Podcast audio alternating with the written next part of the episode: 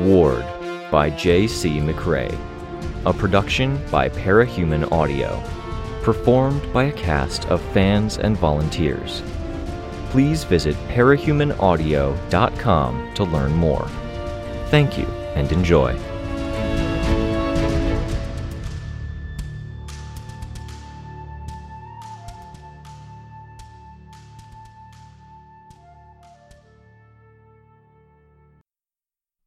Arc 15, Dying, Chapter 7. This is the boogeyman? I asked. Yes, Sveta said, not sounding happy. Fuck yes, Imp said, all excitement. Power, win. Win. Sveta had mentioned her, but she hadn't phrased it quite like that. She'd called it powerful precognition, potentially the most powerful in the world. Win, though? I prefer Contessa, the woman said. One moment, force field. She pointed at me. Do it, Imp said. I activated my force field, just in time for the custodian's return. She pushed. The wretch pushed back. The accumulated, sustained force drove me into the wall and broke my force field. But I wasn't the target. The force that was the custodian rushed past me and down the hall, pushing past wires and over water, touching that water enough times to leave overlapping handprints and footprints. My skin crawled as I shifted my position to better avoid the dangling wires. Barely able to stand, Contessa raised her hands, fending off a similar onslaught. Arms moved in minute, strict ways, her body twisted, one leg slightly raised, as she almost lost her balance, then regained it. She spoke while defending herself. "He's going to ask you to tear it down." There was a slight pause in the assault, then a sudden, violent strike. A hand whipped out to catch a doorframe, and the woman altered the trajectory of her movement through the air, ducking low. It bought her a second while the ambient force that was the custodian flowed around her, grabbing her and dragging her by inches, but not slamming her violently into the wall at the end of the hallway. "Tool," Contessa said, while she was unmolested enough to say something. "Rain." "Tool? Which tool? What?" Rain asked. No use. Contessa was busy enough fending off a further assault that she didn't have the breath. "Any tool," Imp said. She stood with her back to the corner, arms folded, looking unruffled, even though the custodian had come damn close to hurling Contessa into her. "It'll be what she needs." He reached into a discreet side pocket at his costume, where his pants were more rigid at the side with decorations. He pulled out something that looked like pliers. "This?" The woman continued to defend herself, fending off 1,000 accumulated strikes by way of efficiency, deflecting the ones that would have driven the entire assault home. She sidestepped an invisible attack, and the wall groaned behind her, white paint flaking off plaster and wire mesh. The assault was relentless, but didn't seem to do enough. Here and here, the woman slipped to one side. She was picked up, slipped away from the custodian's grip, and wasn't shoved or thrown, instead buying herself a second to speak. "Wait 3 seconds, throw it into the ceiling at 11.5 o'clock, Contessa said. The assault on Contessa stopped. I could see movement through the water that pooled on the hallway's floor, with the dangling wires sparking where they touched it. All electrified, now with the custodian rushing toward Precipice. I got in the way, force field out. She crashed into me, drove me back, and pushed me toward Rain, where the wretch would have him in her reach. Stay still, I thought, as we were pushed through wires, using my flight to push back against the driving, invisible force. Don't lash out, don't bite. I can't control you, but please don't do anything for 2 seconds. I found myself within reach of Rain for a moment, but the wretch didn't strike him. A second later, he was driven back. The custodian had flowed out and around me to attack him, picking him up. Sveta reached out with tendrils to support him. He used his power to lock himself in place. Rain threw the tool. I felt it hit the wretch, not hard enough to break it, and it ended up going nowhere near the 11 o'clock direction. But it hit live wires, sparks flew, and all of the lights went out, casting the hallway into near complete darkness. Only a few small fires and costume details glowed. I saw Rain fall to the ground. Once this facility has served its purpose, he will discard it. He will ask you to help him build something new somewhere else. You will be excited initially. A fresh start, new build. Then you will come to resent it. You will hate him. You will hate yourself. There was only silence. You will live for a very long time, Custodian. It will be a long time of hating yourself. The lights came back on, red-tinted emergency lighting. Contessa now stood in the water that had been electrified before. The switch to emergency power had removed the hazard. She brushed wires aside as she walked through them, putting a hand out to the wall for balance. "You okay?" I asked Rain. He nodded, the silver-white cracks and glowing eyes of his mask bobbing up and down. "Where's the custodian?" "Gone," Contessa said, "but not done. We should walk briskly." "Or run?" Byron asked. He stood outside of this particular set of hallways. "Walk briskly," Contessa affirmed. "Ask your questions, tell me what you need." "How does this work?" Capricorn asked. Byron. He'd been in the other hallway and now stood at the door. "She's a genie," Imp said. "Make a wish." "It's not quite that," Contessa said. "She decides the future outcome she wants, her power tells her how to get there, and she can do it in the blink of an eye. So, we need teacher dead, defeated, or disabled," Imp said. "We need to deal with his cronies. Bonus points if teacher is disabled and at our mercy. There's stuff we want to ask and do." "We need to save the heroes, as many people as we can," I said. "Save people in the city from the fallout of what teacher wants to do." "No," Sveta said. "Those are important. But there's another important question. Can we even trust you? It doesn't matter if you do. The way here wasn't as hard as it was in other parts of the facility," Sveta said. "This feels like a setup." "It is set up, but not as you imagine," Contessa said. "I was resisting the influence of powers, maintaining a thought loop. He wanted to keep me close enough to keep an eye on me and regularly make his attempts at controlling me, but not so close that I could disrupt everything if I broke the loop myself. Well, before I could reach him, he'll have Custodian activate failsafes in this section of the facility, something I can't do anything to prevent, only mitigate. He'll use the delay to pull the trigger on his plan, disable my power in the process, and claim a complete and total victory." Imp said. "You were 100% sure we'd win, Imp?" Swansong asked from the back. "You tempted fate," Juliet said. "Tisk, tisk.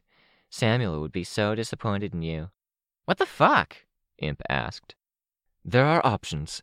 We can work within the confines of that reality if we move quickly and if you're decisive as a group." "Why are we walking briskly, then?" Imp asked. "If they're going to, set this entire place on fire? Blow it up?"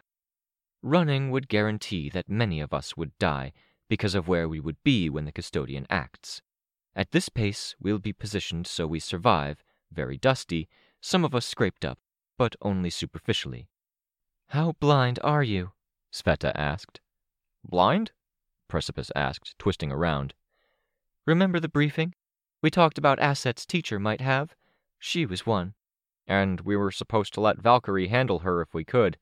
Run, otherwise." "Because she's blind around very powerful capes, or near certain effects, like messy portals, strong tinker devices, Endbringers, and Scion. When the irregulars attacked Cauldron, she was a big thing we had to plan around." "Yes, unfortunate." "We weren't positive you weren't behind Scion. Objectively, looking Cauldron's operations from the outside, you were outright evil, and you seemed to be doing what teacher is doing now." "I wasn't the only person who was blind at that point in time," Contessa said. "Right now, to answer your question, I'm unable to see teacher, but I know enough to simulate him.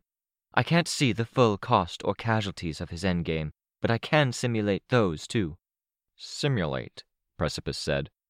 "Determine the outcome based on all known information and outside context." "So you could be wrong." "It is very rare, and even more rare, that it matters enough to throw things into disarray. For now, I have to tell you I can't do as you ask." "You can't beat teacher?" I asked. "Because of the blind spot?" "I can't defeat him, spare as many of your allies' lives as possible, and save the lives of people in the city. not as I or my power understand circumstances, and my power understands everything outside of the blind spots that are Teacher, Valkyrie, the Seamorg, and two broken triggers that authorities aren't aware happened. The Seamorg? She's here? Rain asked. She's still stationed in what used to be Brockton Bay, keeping company with the Titan. Imp groaned. You're making me look awful here. I promised these guys 100% victory. If you'd found me sooner than I could have. How do you know all of this if you were in a coma? Sveta asked. The Seamorg? Who's where? What Custodian is doing? I'm finding it out as I explain it to you. I asked my power for the path to provide the explanation I need to give. That serves the purpose of filling me in on present circumstance. When you talk among yourselves, I'm asking my usual questions. Like how you can avoid being fucked over by a stranger or master in the next day or whatever, Imp said. Essentially. What are our options? I asked.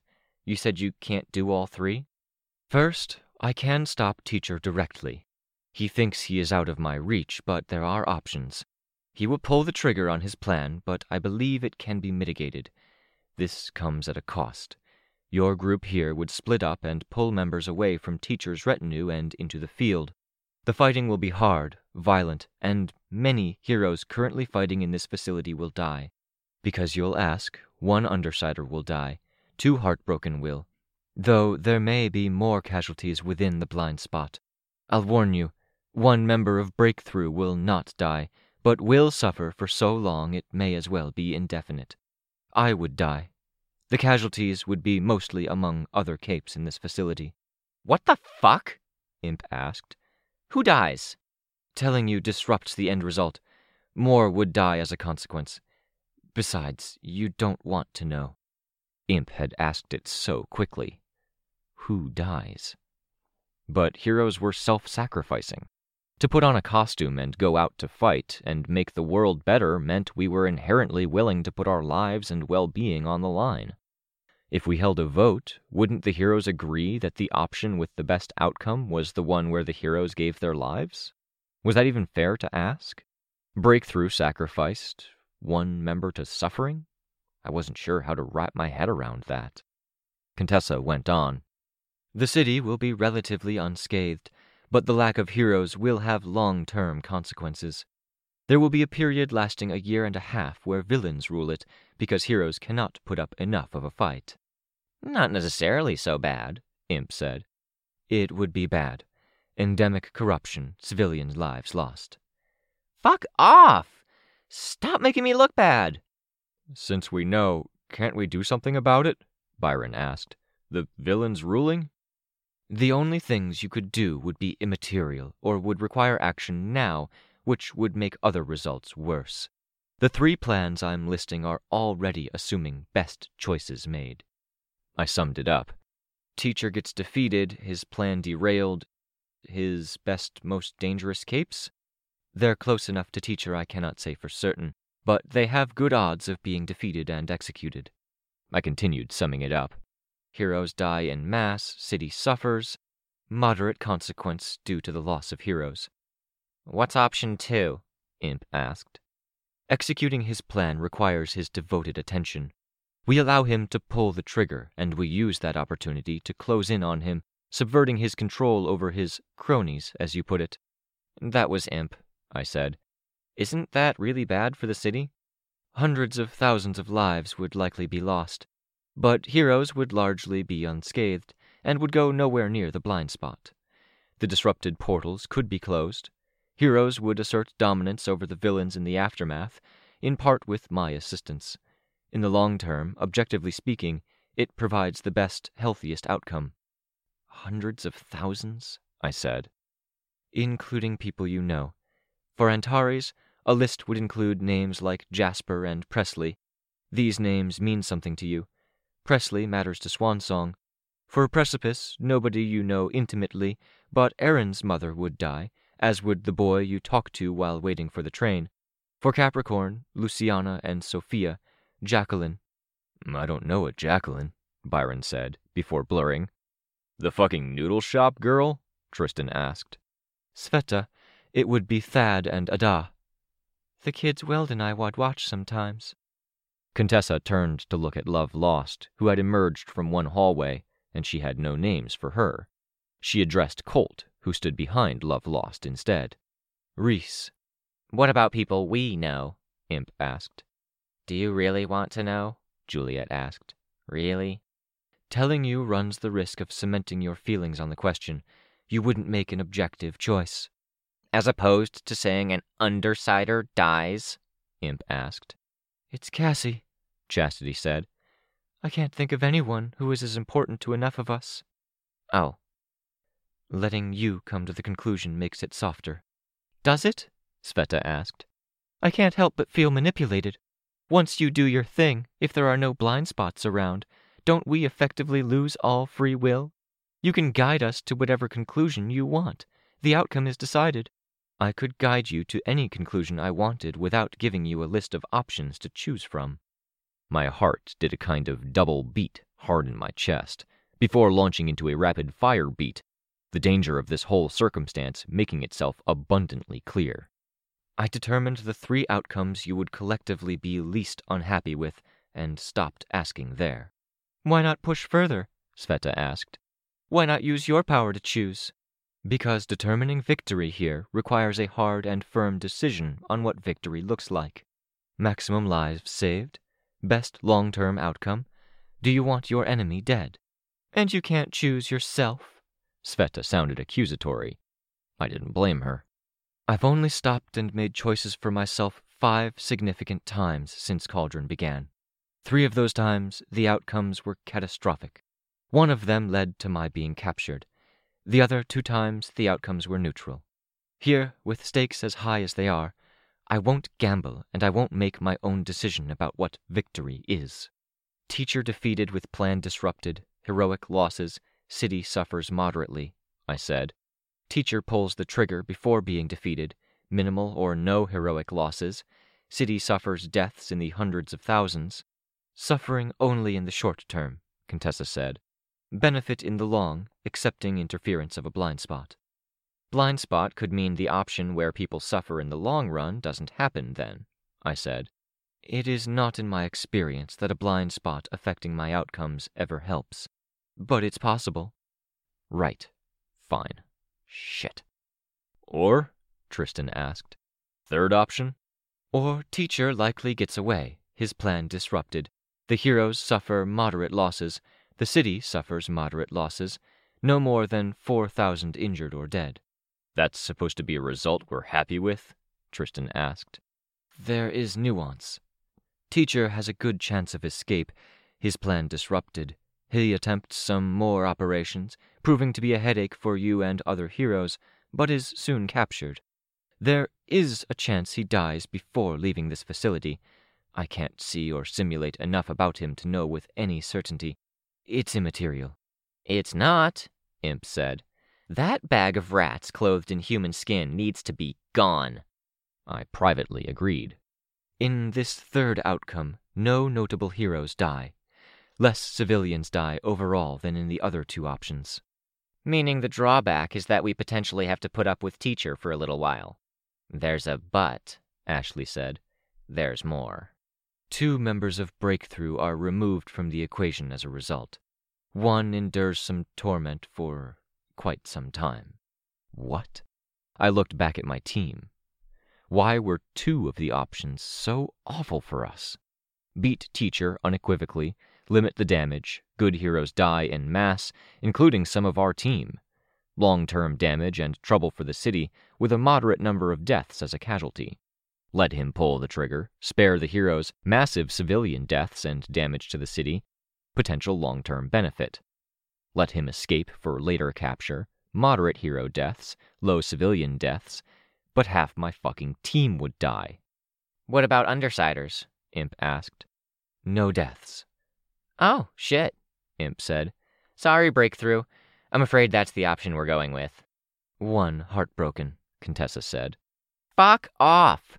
If it weren't for me, we wouldn't have come to rescue you. You owe me. Give me better futures. We were in the area that fed into the cells, white hallways and corridors all tinted red with emergency lighting.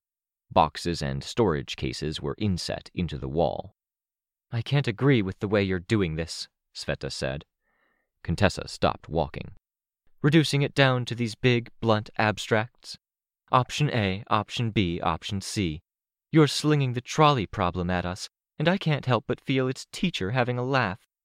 "When you decide the outcome first and results are virtually assured, then it's inevitable that it's reduced to these kinds of decisions.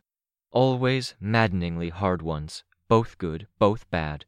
This is how Cauldron operates. Let me know when you've made your collective decision. For now, Sveta, would you climb into this box?" Sveta gave the woman a dubious look. "You'll be fine.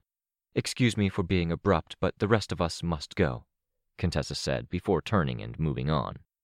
I remained where I was as the group moved on, staying close to Sveta. Love Lost and Colt were stragglers, and they were last to leave earshot. "I hate her," Sveta said. "I hate what she represents. This is how Cauldron operates. Fuck that." I nodded. "I don't like any of these options. Isn't it better to have hope things will be okay?" "Yeah, probably. But this might be what we have to do." "I hate it. This is how my power works. Yeah, except she talks about the end result and skips the whole part of how we get there. I guess we figure that out, right? But don't mind me, Contessa. I'm just one of the things you used to get to one of your optimal destinations." She touched her cheekbone where the tattoo marked her face. I didn't have words, so I gave her a hug. The arm guard I wore was awkward, and Sveta's costume had too many pokey bits, so it wasn't the hug I wanted to give her. She broke away, her arm dissolving into a mess of thin tendrils, which she used to reach up to the box lid. Her control faltered, and for several long seconds, her power gripped the various parts of the tote-like container, the hinges, tugged it nearly off the shelf. "I hate this," she said, before concentrating for a moment to assert her control. She opened the box, reached up to the shelf above it to lift herself over, and then climbed in. I flew after the group. I found them in the room with the computers, alongside Rachel, Imp, two Harbingers, two Mortari capes, Foil, and Parian. Chastity was staying close to Rachel, talking to her. Rachel was eating out of what looked like one of Teacher's ration kits for his thralls, nodding her head. We'd known the Undersiders and Harbingers would be in the area. Chastity looked scared, and I couldn't blame her. Whatever option we chose, Heartbroken died, or her best friend did. It almost looked like she would cry, but a smile on her face and a persistent, constant talking under her breath to Rachel kept her from stepping over that ledge. It made me think of Kenzie. Kenzie wouldn't be untouched either. Heartbroken or Breakthrough, she would take it hard. Unless we chose the option where we let Teacher pull the trigger, hurt the city and kill civilians while leaving the heroes unscathed. "Help in the blind spot," one of the Harbingers said. He smiled. "Please do," Contessa said. "That makes things more consistent. Antares, now that you're here, could you take one of the dogs? Into the room behind you. Some of your teammates are there." "We're just going into a room?" Rachel put the ration kit down, bent down and straightened up with a dog under one arm. She approached, carrying a smaller dog under one arm. Contessa explained. "After 3 impacts, use your force field. I gave instructions to the others. Go now, be ready. Discuss what you want. I'll have further instructions after you've come to your decision." I wanted to ask questions, to say something. Rachel handed me the dog. It was a chihuahua that might have been inbred, its teeth sticking out at one side, hair in a tuft that tried to become a mane, tracing down the back of the neck while being too thin. More wispy fur extended around its paws. It made its best attempt at a deep-in-the-throat growl, which was less intimidating than me saying "err" might have been. "Hi, Yips," I said. "Good remembering," Rachel said. "Look after him." "Absolutely," I said. I walked away, dog in the crook of my arm, periodically turning its head around. It stared at Ashley and Rain, growling, turned its head and seemed to notice I was there, jumping a little, before yipping and barking. Like it had fucking forgotten I was carrying it in the 5 seconds it was focused on something else. The room that looked like a conference room, with a whiteboard on the wall and lots of chemical formulas written on it. Within the room, Ashley and Rain were waiting, Rain sitting on the table, Ashley by the wall. "Are we supposed to discuss this?" Rain asked. I don't know, I said. I feel like it's a personal decision, and it's not really a decision we have any right to make. Maybe we write it on our hands? He asked. We show each other simultaneously, so we don't influence each other? It felt like such a shitty way to decide on so many lives. Yeah, if we don't come up with anything better. Where's Capricorn? Filling an elevator shaft with water. I could see through the open door as Contessa worked on the computer. At least we had a bit of reprieve. She wasn't running for cover, and I didn't hear anything, let alone any impacts. The Harbingers were sticking close. Contessa pointed in the direction of the elevators, then at our group. A third point was aimed in Sveta's direction, where the massive storage totes were. Both Harbingers turned their heads around to look. How are your ribs? I asked Swansong. Fine, she said, the answer terse.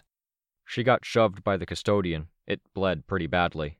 I stopped the bleeding. It's not a problem. I'm good to fight. I turned around, looking for the whiteboard markers, and found one on the ground.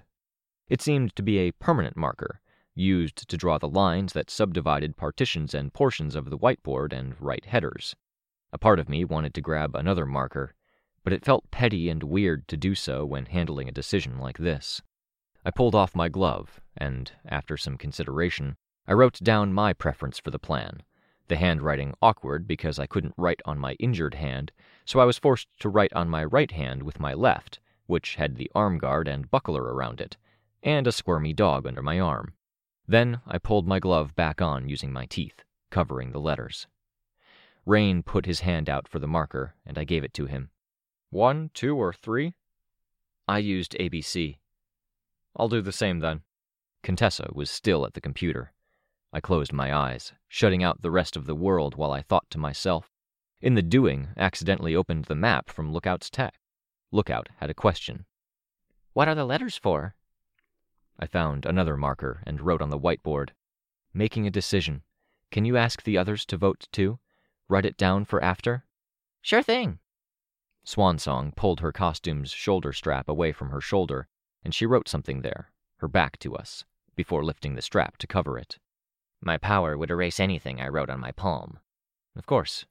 Contessa, still at the computer. The Harbingers were gone. Whatever she was doing was working. When I switched my view away from the map and to Kenzie's diagram of the facility's infrastructure, I could see that Kenzie was making headway. I could see some messages between her and the computer console Contessa was at. I cannot work with TinkerTech or TinkerCode, but I can give you the boot passwords to the server terminals. Old data is still on the systems, heavily encrypted. I reset and access old system architecture in at boot level? Yes. Thumbs up. It felt like we should be going after Teacher, not waiting. The custodian would be telling Teacher that Contessa was out. He would be making plans to pull the trigger, whatever the fuck that was supposed to mean. When do we reveal the letter we chose? Swansong asked. Or letters, if you're okay with multiple ones, I said, for a certain use of okay. When? She asked. After this supposed trap of custodians. We should ask others. She was uncharacteristically quiet. If we get a chance, I said. I feel like I'm getting more blood on my hands no matter what I choose. And it's going to be people I know no matter what I choose. People I barely know. I clenched my teeth, looking away. More blood, Ashley started. She stopped as she felt it. I expected a blast, a rumble. I expected Contessa to get off the computer in advance of the attack. Instead, the explosion was dull, like the air was sucked out of the room. The room distorted, the floor dipping in one corner. In the center of the room, with the computer terminals, I saw a pillar plunge into the floor. The ceiling turned into a cone around it, dipping down.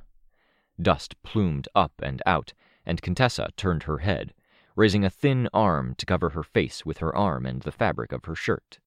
The custodian is collapsing this section of the facility, I thought. All of it? The entire terminal room followed the pillar down. Concrete cracking and tearing, rebar exposed, dust pluming, and lights going out. White tile and wall segments broke away, bounced, clattered, all illuminated by the red of the emergency lights. Our room was next, the floor cracking with a violent shudder, then dropping away. We fell in darkness, No cues, no idea of what to avoid. Yips struggled violently, shrieking as he fought to get away from my grip. The floor crashed into the floor beneath. Half the room bucked, forcing us into one corner of the space, dangerously close to one another. Things groaned, but I could hear the cascading destruction as the floor we were now resting on collapsed as well. Had to get away. If I didn't, using the wrench would kill the others. I fought to fly and crawl to a more enclosed area of the room. Rain used silver blades, drawing out lines. The floor gave away. We dropped, hitting the floor beneath that. The weight of concrete and material slamming into the floor was too much, and the third impact came before I was done grunting from the second. I used my power, pushing out, and the violence of the fourth impact saw concrete that had been in slabs coming apart into chunks as big as my head, illuminated only by the silver blades from Rain's power. Ashley used her power, blasting, as I tumbled, letting myself fall because any of the added velocity from flying could be dangerous. I had no idea if I was falling into the blast, but I did know the corner I'd wedged myself into prior to using the wrench wasn't there anymore, and if I'd stayed, I'd have been pulverized. She continued using her power, blasting continuously, while I lay where I was, cradling the animal that had gone utterly still, only breathing with explosive pants that seemed to double how big it was. I didn't get the impression it was Rachel's power. "Everyone okay?" Rain asked. His voice was muffled. I panted for breath, nodded, then remembered he couldn't see me any more than I could see him. Yes, Swansong said, grunting. The slabs had fallen in such a way that we were in a bit of a lean-to, an intact section of metal piping holding up a slab so it formed a triangular prism. Yips began to expand. This time, it wasn't because of breathing. I pushed him away. Concrete cracked and groaned. I remained ready to use my power. I closed my eyes and held my breath as choking dust flowed into our little piece of safe ground. I waited until my lungs were fit to burst, then breathed through my sleeve. I regretted it as I choked on dry dust, coughing. When I opened my eyes, I could see lights, so distant and numerous that they could have been stars in the night sky, except they were ordered in rows and columns. I looked up, and I saw they were ceiling lights on a floor far above where we had been. Past the choking dust, I could make out the skeletal rows and columns of walls and floors from the parts of the facility that were still intact, surrounding us on four sides. Too many had thralls perched on them, staring down at us. Many of those thralls were armed.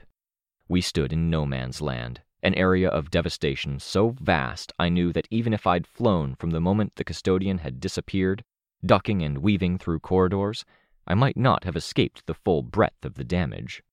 And even with all of that gone, we were still indoors, still surrounded by facility, by thralls. Yips, instead of waiting and letting us assess the situation, heaved himself free of the concrete slab that was now resting against him.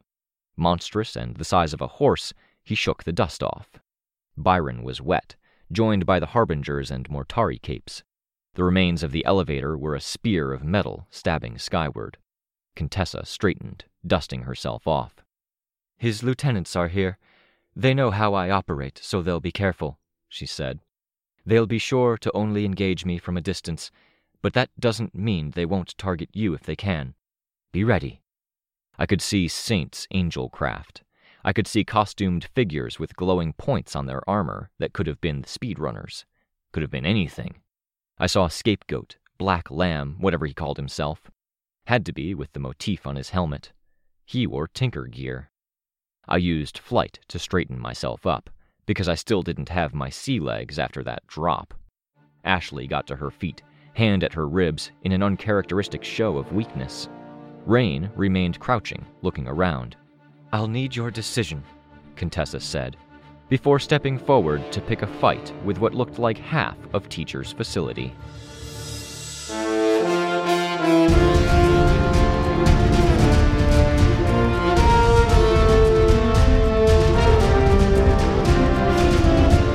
This was a production of Ward by Parahuman Audio. Ward and the Parahuman stories are written and owned by J.C. McRae. You can find the original text and support the author at parahumans.net. For more of the Ward audiobook, as well as other community works, please visit parahumanaudio.com. Music for this chapter was by Evan Witt. Find out more at wittynotes.com. Editing by Icarus Fallen. Narration by Robert Rain Ramsay. Find more of their work at our website. Thank you for listening.